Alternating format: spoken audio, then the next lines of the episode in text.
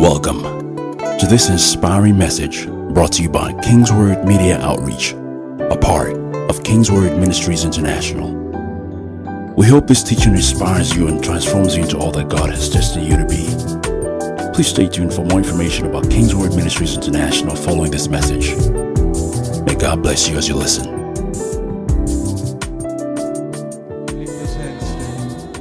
Father, we come to you, a people hungry for you, a people hungry for you. Feel us, O God. Feel us that we cannot recover from it. Feel us, Father. Feel us, we ask. In Jesus' precious name. Amen. Come on, look around. Welcome someone beside you as you have your seat in God's presence. Hallelujah. Turn to your neighbor, say, I'm broken gracefully. Hallelujah. We continue today about broken, the finished work of redemption. I'm going to tell you two stories and then I'll close. But the first thing I want you to realize is your brokenness is useful. Tell someone your brokenness is useful. God has factored into everything that you're going through his plan and his purpose. He has factored it out. And there is nothing that happens to you by chance or by coincidence. God has a plan for your mess. So, Pastor, are you saying that I should just go around and just do anything I like? Well, there are consequences. But your mess does not surprise him. Your inadequacies, your falling short doesn't surprise him. It doesn't come to him by surprise. He's not shocked. I say, God, he shocked you? Yeah, he shocked me. oh." Nah. He's not shocked. He's not shocked.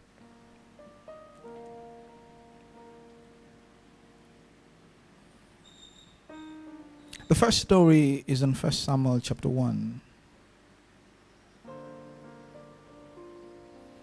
The Bible started talking about Hannah, First Samuel chapter 1 and verse 1. It says, There was a certain man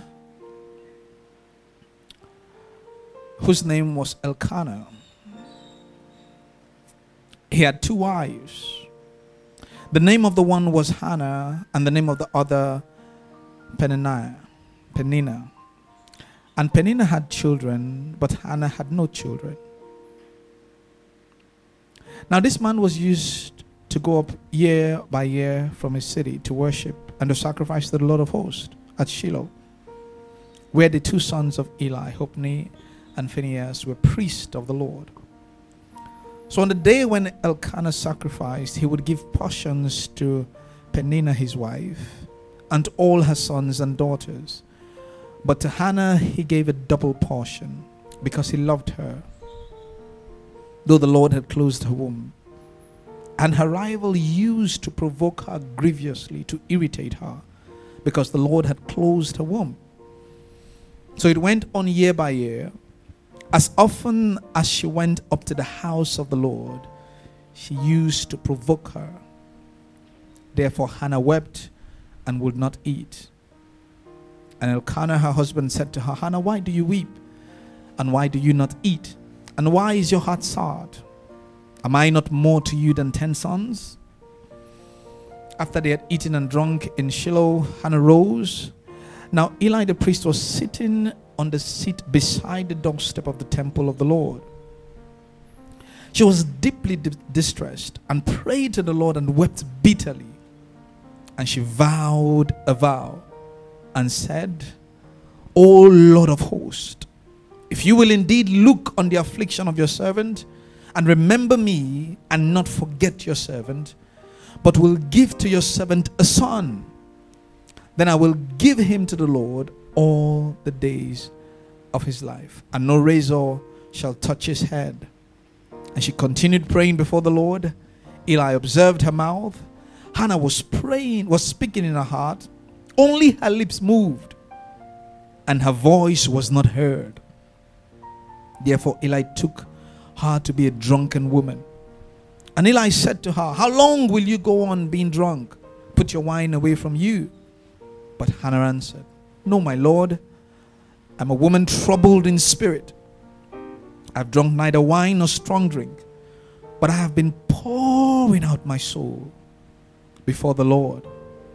Do not regard your servant as a worthless woman, for all along, all along, I have been speaking out of my great anxiety and vexation. Then Eli answered, Go in peace, and the God of Israel grant your petition that you have made to him. That's my first story. And the Lord would have me say in this service today perhaps you have not made good of your broken state. Perhaps you are like Hannah and something troubles you and have put you in a broken state. But you've not done anything about it. Perhaps you have complained, you've spoken to people about it, but you've not spoken to the one that can use the broken state. So, God will have me tell you today that He wants to use your broken state. Hannah would have, I guess she was tired of complaining to her husband. She was tired of her rival provoking her all the time. And maybe at some point she had had discussions with the woman and said, Look, I'm not happy about what you're saying to me. Maybe at some point she had even confronted her, they've had a squabble and all that. But then she realized at some point, in my hand, whatever is broken is useless. But in the hand of God, He can use it. So, whatever broken state that you feel that you are in, or broken environment that you feel that is the cause of why you are where you are, in your hand, it's absolutely useless. All you will do with it is complain and show it around. You know, there's a way we carry the issues that bother us as a trophy. And everywhere we go, we like to tell people that if not for my uncle that traveled in 1983 that didn't come back, I would not have been here. This is 2003. Will you not leave your uncle alone? Sorry, this is 2023. Say, I know where for day now. If not that my mother, when she gave birth, when she got pregnant in UK, she came back to Nigeria to give birth to me. I know where for day. My brother, this is 2023. So there's a way we take our broken state and then we put it as a plaque. Sometimes we hang it in our room. Anybody that wants to touch that soft spot, say, My brother, don't go there, don't go there, don't go there, don't go there. Now, because you see me as mate, me and you know be mate. I know where. But it has never occurred to us that there is a God that can use a broken state and do something with it. I read an article a couple of years ago. I can't remember the story around that article, but you can check it out on Google. So the story goes like this: there was a, a lady who was um, If you can relate to that story, just signify to me. A lady was about going out, and her mom, I think, gave her crates of egg to deliver to someone or something like that. And then they said she put the egg in the car where she was going out with her friends. And then she said, um, Jesus, go with you. And then the lady said, the best place for Jesus to sit, I can't go with us. I think they were going to the club or something. That is in the boot. So if he's comfortable, he can go in the boot. And then they had a crate of egg or something like that in the boot. So they had an accident. I think none of them survived. But the crate of egg survived. Raw egg. Human being, full body, in car, had accident. The car would have stumbled, hit this, hit that, hit that. Raw egg. He survived in the boot. Why? Because they said Jesus should stay in the boot. So imagine how you've been caressing that problem. It's my problem. my problem. And owning it. Say we should own our responsibility. So I'm owning the problem. But never once, like Hannah, say, look, I'm even tired of this. Jesus, can you do anything with this? What can you do with it? Sometimes we think that, like I said last week, we need to clean ourselves up, then come to Him. That's why I have, a, I have an issue with people who are going through stuff and say, ah, why are you not in church? So, my brother, things hard. Though. That is why you should be in church. Say, why didn't we see you on Sunday? Eh, get us I was just depressed. That is why you should be in his presence. You cannot cure your depression by yourself. You give it to him to do something with it. So when you come, you say, Lord, I'm broken. Say, why are you going to church today? I am broken. That's why I've come. What can you do with this brokenness? So where Jesus sat in the booth, he covered the egg. Whatever happened to that car, nothing happened to the egg. So, how long would you take that broken state and hold it to yourself rather than saying to Jesus, I give it to you?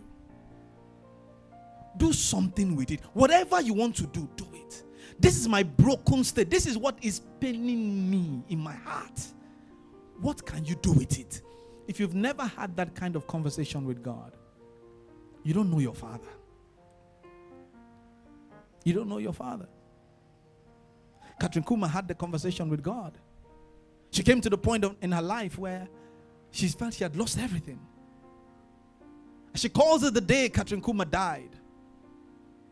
And then she said, God, I have nothing to give you but my love for you. If you can use it, use it.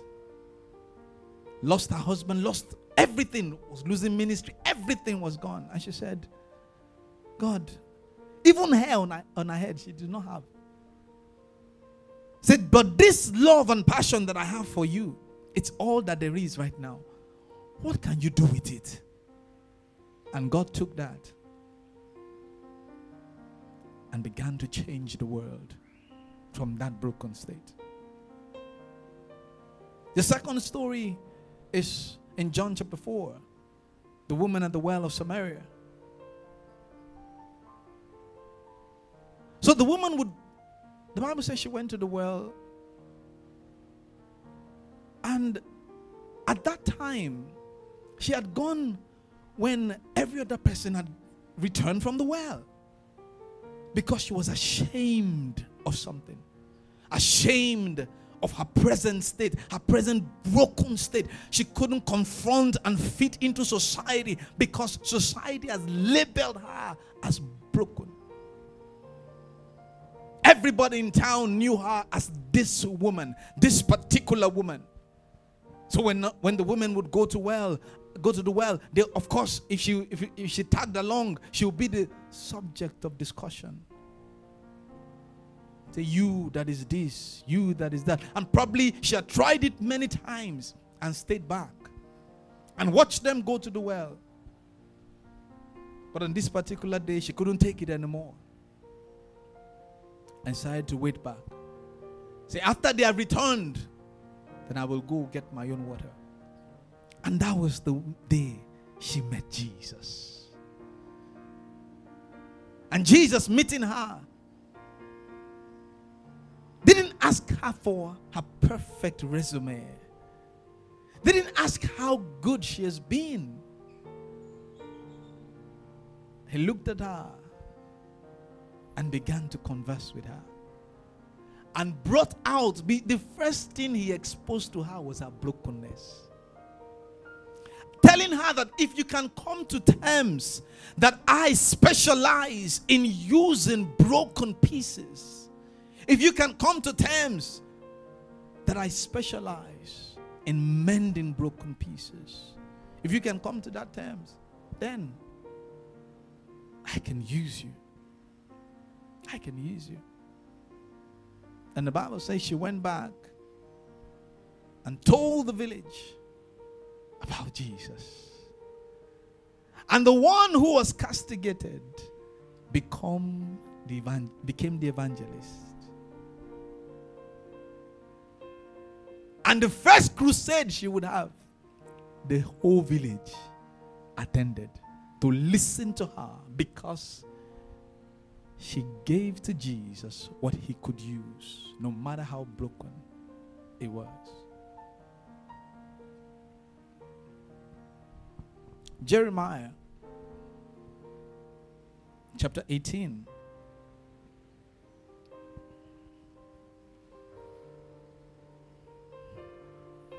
From verse 1.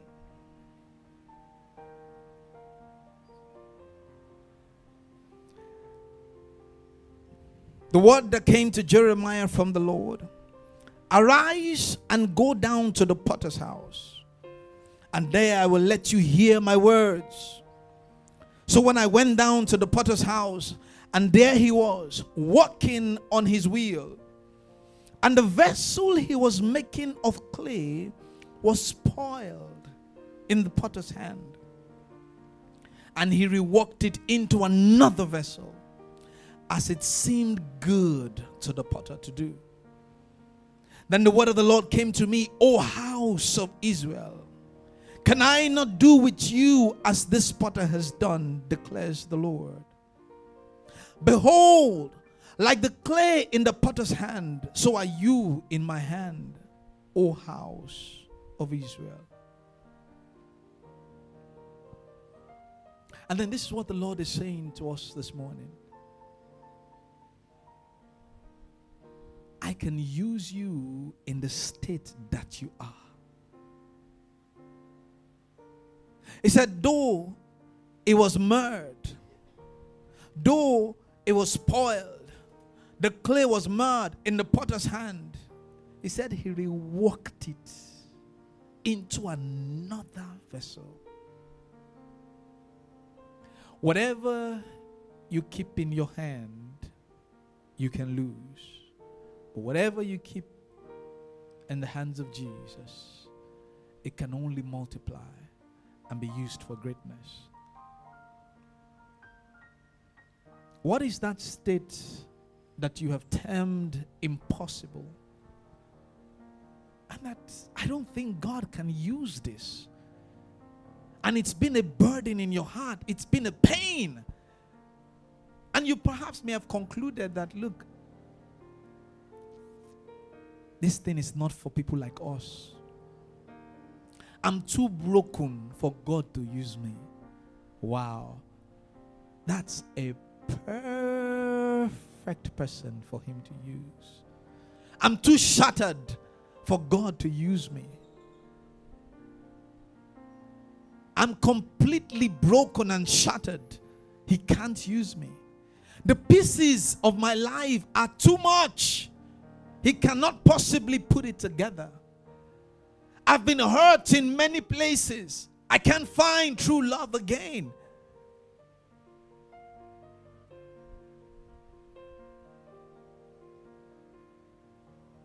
God can use your broken state. And He will use your broken state. You need to let Him. You need to hand it over to Him. You need to say to Him that, Lord, I'm tired of keeping this to myself. I'm tired of owning this problem. It's high time I give it over to you completely and totally. And it doesn't matter if, if the world does not understand you. Just like Hannah, they didn't understand her. Even the priest could not understand that. Are you drunk in the morning? said, No. I'm tired of owning this thing. So I'm handing it over to Jesus. In this broken state, He can make something of it. He can make something of it. A story can still come out from you when they talked about Jesus to Nathanael, he said, Can anything good come out? Can anything good come out of Nazareth? And perhaps that's the state of your heart right now. Can anything good come out of my academics? It's broken. Can anything good come out of my marriage? It's broken. Can anything good come out of my relationship? It's broken something good can come out. Because you're going to hand it over to Jesus. He specializes in mending broken pieces. I want us to pray this morning. Stand to your feet, church.